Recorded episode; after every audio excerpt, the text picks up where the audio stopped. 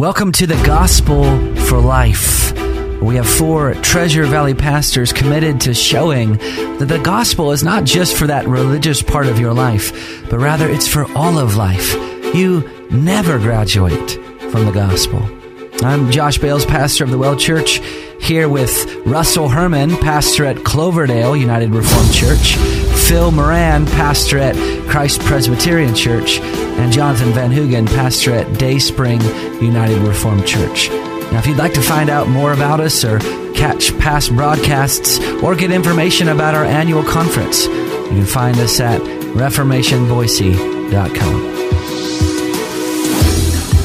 All right. Well, we have been looking at uh, Marxism and the Black Lives Matter movement the last four days. If you missed any of those broadcasts, I would encourage you just to go to The Gospel for Life, subscribe to it as a podcast, so you can kind of get caught up on it. Also, th- there's a couple other resources that you could listen to.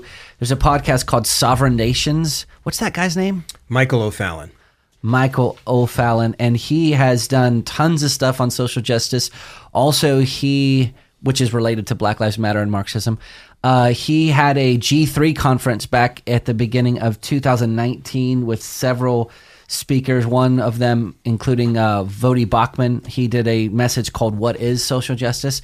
If you if you feel like you're behind the the eight ball on this stuff, go and listen to that podcast. It's called uh, Sovereign Nations, and you can really kind of get your your hands around it. So today we're kind of just continuing yesterday's program. Uh, we talked about how Marxism and BLM is a worldview that seeks to explain everything. And the way that a worldview seeks to explain everything is it answers three basic questions the questions of creation, fall, redemption. Creation, how did I get here? What's the purpose of life? Fall, uh, what's wrong with the world, what's wrong with me, and redemption, how is the world and me made right? And yesterday we answered those first two questions of creation and fall regarding Marxism and, and Black Lives Matter. So today we're moving to redemption or atonement. Uh, in terms of Marxism and, and the Black Lives Matter movement, which is a species of it, how do they say the world is made right? And how am I made right in that worldview? Well, it's tough when you're talking about atonement because when it gets reduced to racial determinism and power classes, you never really can. Because the whole point is that they want to transfer guilt and repentance from individual responsibility to structures. Well, I can't apologize for a structure or make that right. Certainly, we can't dig our ancestors up for repentance and give them a fair trial. Uh, but neither can I by myself change all the structures. And of course, you're assuming I agree with your idea of changing structures to begin with. And in other words, I have to repent and ask Karl Marx into my heart. I mean, let's just be honest. That's what's happening here. Uh, I have to help you. I have to join you in changing those power structures. Otherwise, I'm still complicit. But there's never. Um, well, maybe before I comment on that, F- Phil, how if you're if you're one of your congregants is asking you, you know, how how am I made right in the Marxist movement? You know, what's their definition of atonement or redemption? How would you answer that? Any mm-hmm. differently mm-hmm. than what mm-hmm. Matt has offered? no, I, I, think I think Matt nailed it. But um, in the in the Marxist ideal, uh, the the Marxism, uh, and by the way, there was a, a Christian theologian of several generations ago named Nicholas Berdyaev who said that Marxism was a Christian heresy that uh, it is the kingdom without the king. It's the effort to build this perfect society of equality and shared blessing, and uh, it's going to do it. Marxism is is going to pur- purports to to build this by destroying all human power structures. Now, let's just acknowledge right up front that uh, human power structures are are sinful because uh, they're, they're, they're, every one of them is tainted with sin because we're all sinful human beings. We are made of bent timber, mm-hmm. as Kant would have said. Mm-hmm. But um, because of that, then the Marxist idea of salvation or of or of achieving uh, the the what we call the kingdom that is that is coming um, where all social distinctions are crushed and, and put aside and, and everybody lives in this state of equality where you know every person has what they need and every person shares out of their abundance. And but they're going to they're going to get there and th- this is the falsehood why they will never get there is because they divide humanity up between the innocent and the guilty, between the oppressed classes and the oppressor classes. And uh, George Orwell, who wasn't even a Christian, demonstrated why that won't work in his wonderful little book Animal Farm. And I'm convinced there's a lot of young people today that ought to be locked in a room somewhere with a copy of Animal Farm. Because, and if you remember that story, when the pigs take over the when the animals take over the farm and they say all animals are equal within a couple of weeks, it's well, some animals are more equal than others. yeah. Well, And- and that's the- actually what you're finding in that uh, that Capitol Hill autonomous zone. That's going on. That's going on right now as we speak. Animal Farm is being lived out because you haven't changed the heart, Yeah. and and uh, so there's just going to be new people in power. Remember what the remember what the Who used to sing: "Meet the new boss, same as the old boss." um, so uh, Well, let's let's. You mentioned off air uh, Ephesians two. Let's turn there, but let me just quickly summarize what I heard from you two guys. So, in the in the gospel account, um, Jesus said on the cross, "It is finished," meaning atonement has been paid in full. Uh, there is nothing else to be done for my people to be atoned. It is done. You're finished. You're justified. You're clean in my sight in terms of Marxism, there is no definitive point of atonement, is there? No. You have to continue to. Yeah. Per, it's very kind of Catholic, for lack of a better phrase. Purgatory, yeah. Yeah, it, it's you're in constant racial purgatory or economic purgatory. You can't get to done from doing. Mm-hmm. Yeah, they're just still constantly doing. There's never a done. There's never an it is finished. And, and No- that's never not a good declaration. news. That's bad news. Yeah, that's bad news. Yeah, that's that's the treadmill. And uh, you know, the the wonderful thing about the gospel is that we had someone in Jesus Christ who lived the perfect life and died the substitutionary death for our sin.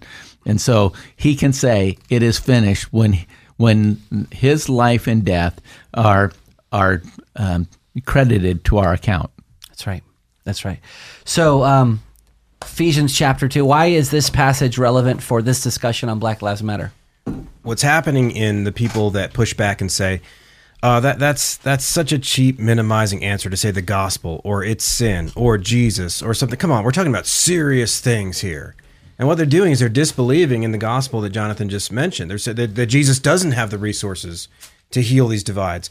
But the division between Jew and Gentile And that's was- the context of Ephesians yeah, that's 2. the context here. It's infinitely greater than the than any other differences, and so um, it, it, it says to the Gentiles, Paul does in verse twelve. Remember that you were at that time separated from Christ, alienated from the commonwealth of Israel, and strangers to the covenants of promise, having no hope and without God in the world. But now in Christ Jesus, you who were once far off have been brought near by the blood of Christ, for He Himself is our peace who has made us both one and has broken down in his flesh the dividing wall of hostility by abolishing the law of commandments expressed in ordinances, that he might create in himself one new man in the place of two, so making peace, and might reconcile us both to God in one body through the cross, thereby killing the hostility. So you you you get rid of the ultimate difference in, between races, Jew and Gentile, because what was that wall ultimately? It was made up of the holiness of God, and there's no greater barrier than the barrier between a holy God and sinful humanity. And so he created this one people that were sort of covered in that that holiness distinction. That's what separated them. You can imagine the resentment of people toward the Jews. That's I believe why people resent the Jews to this day is that they mm-hmm. remind them of God and the difference between God and man. And so for people to say that that's just so cheap. Don't you know how bad this group of people had it or don't you know how terrible these laws were and things and we're not minimizing it but we're saying if Christ can can do away with that hostility, he can do away with any other. maybe Phil um, or Jonathan, maybe one of you guys can, you know, describe why the Jew and Gentile separation is is bigger than any separation with, with throughout human history. Well, I, th- I think Matt uh, really nailed it. You know, you have a, you have a, a God who's come and revealed Himself to people who are to be a blessing to the all the nations, and uh, you know, the although they they uh, had a an allegiance to God in some way, they didn't have an allegiance to His uh, purpose. He's a missionary God. He sent a missionary son and has uh, and has a missionary Holy Spirit who's drawing men from every tribe, nation, and tongue. Well. You know, they they became what some even Christians are today, us four and no more, and and so there was this division, and and uh, and there was a hostility toward those whom they were to be a blessing to. And so, uh, you know, I don't know if I'm answering the question right, but I think that the, you know that's one of the one of those reasons.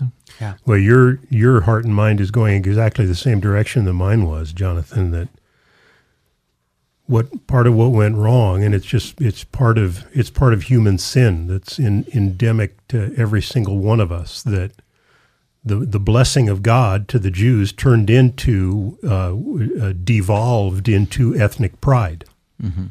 And uh, there became this, instead of being a light to the nations, there was this dividing wall of hostility, yeah.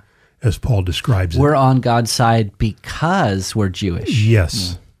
Yeah. And uh, we can all fall into that if we, and particularly when we begin to identify ourselves. Uh, it's sometimes referred to as identity politics, which is part and parcel of uh, cultural Marxism that we are first and foremost members of groups, whether it's racial groups or economic groups or uh, or the different sexes and different sexual identities, um, and we form a wall around our group and find pride and identity and meaning and purpose within our group. Well, Ephesians 2 talks about Jesus Christ breaking down the dividing wall of hostility between Jew and Gentile. Well, Jesus, Jesus Christ breaks down every wall, dividing wall of hostility. And he is, and this is not, and I know this is, gets called cliche, um, as Matt was pointing out a little while ago, that's just such a simplistic answer to say, you say Jesus is the answer. Uh, you know, it is simple and powerful and profound. Jesus Christ broke down the dividing wall of hostility between Jew and Gentile.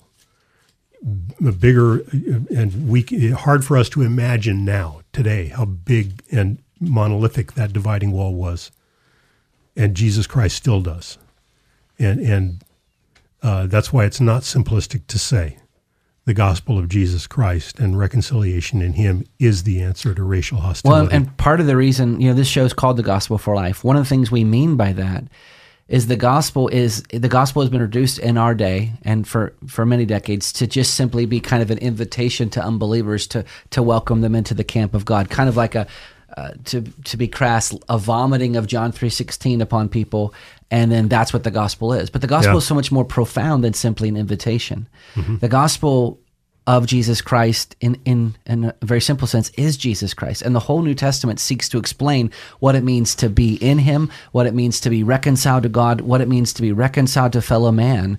And if your view of the gospel is merely an invitation to uh, unbelievers to to believe and be saved, then the problem is not that the gospel is not the answer. The problem is that you have a defective view of the gospel. Mm-hmm. Yeah. Well, we have about 15 seconds. Does anybody have a recommendation for the gospel, for the full gospel that we could offer our listeners? All right, I got one. God, God is the Gospel by John Piper. I think is a good book. Uh, what is the Gospel by Greg Gilbert? I think is a fairly that's, good. That's book. a good little book, and it's short too. And it's short. Yeah. Um, anything else? Hard read: The Death of Death in the Death of Christ by John Owen. Yeah. that'll, that'll take a while to read, though. Yeah. All right, well, brothers, it's been so great uh, talking to you about these issues um, the last few days, and we hope that our listeners have been edified, and uh, we will see you next time.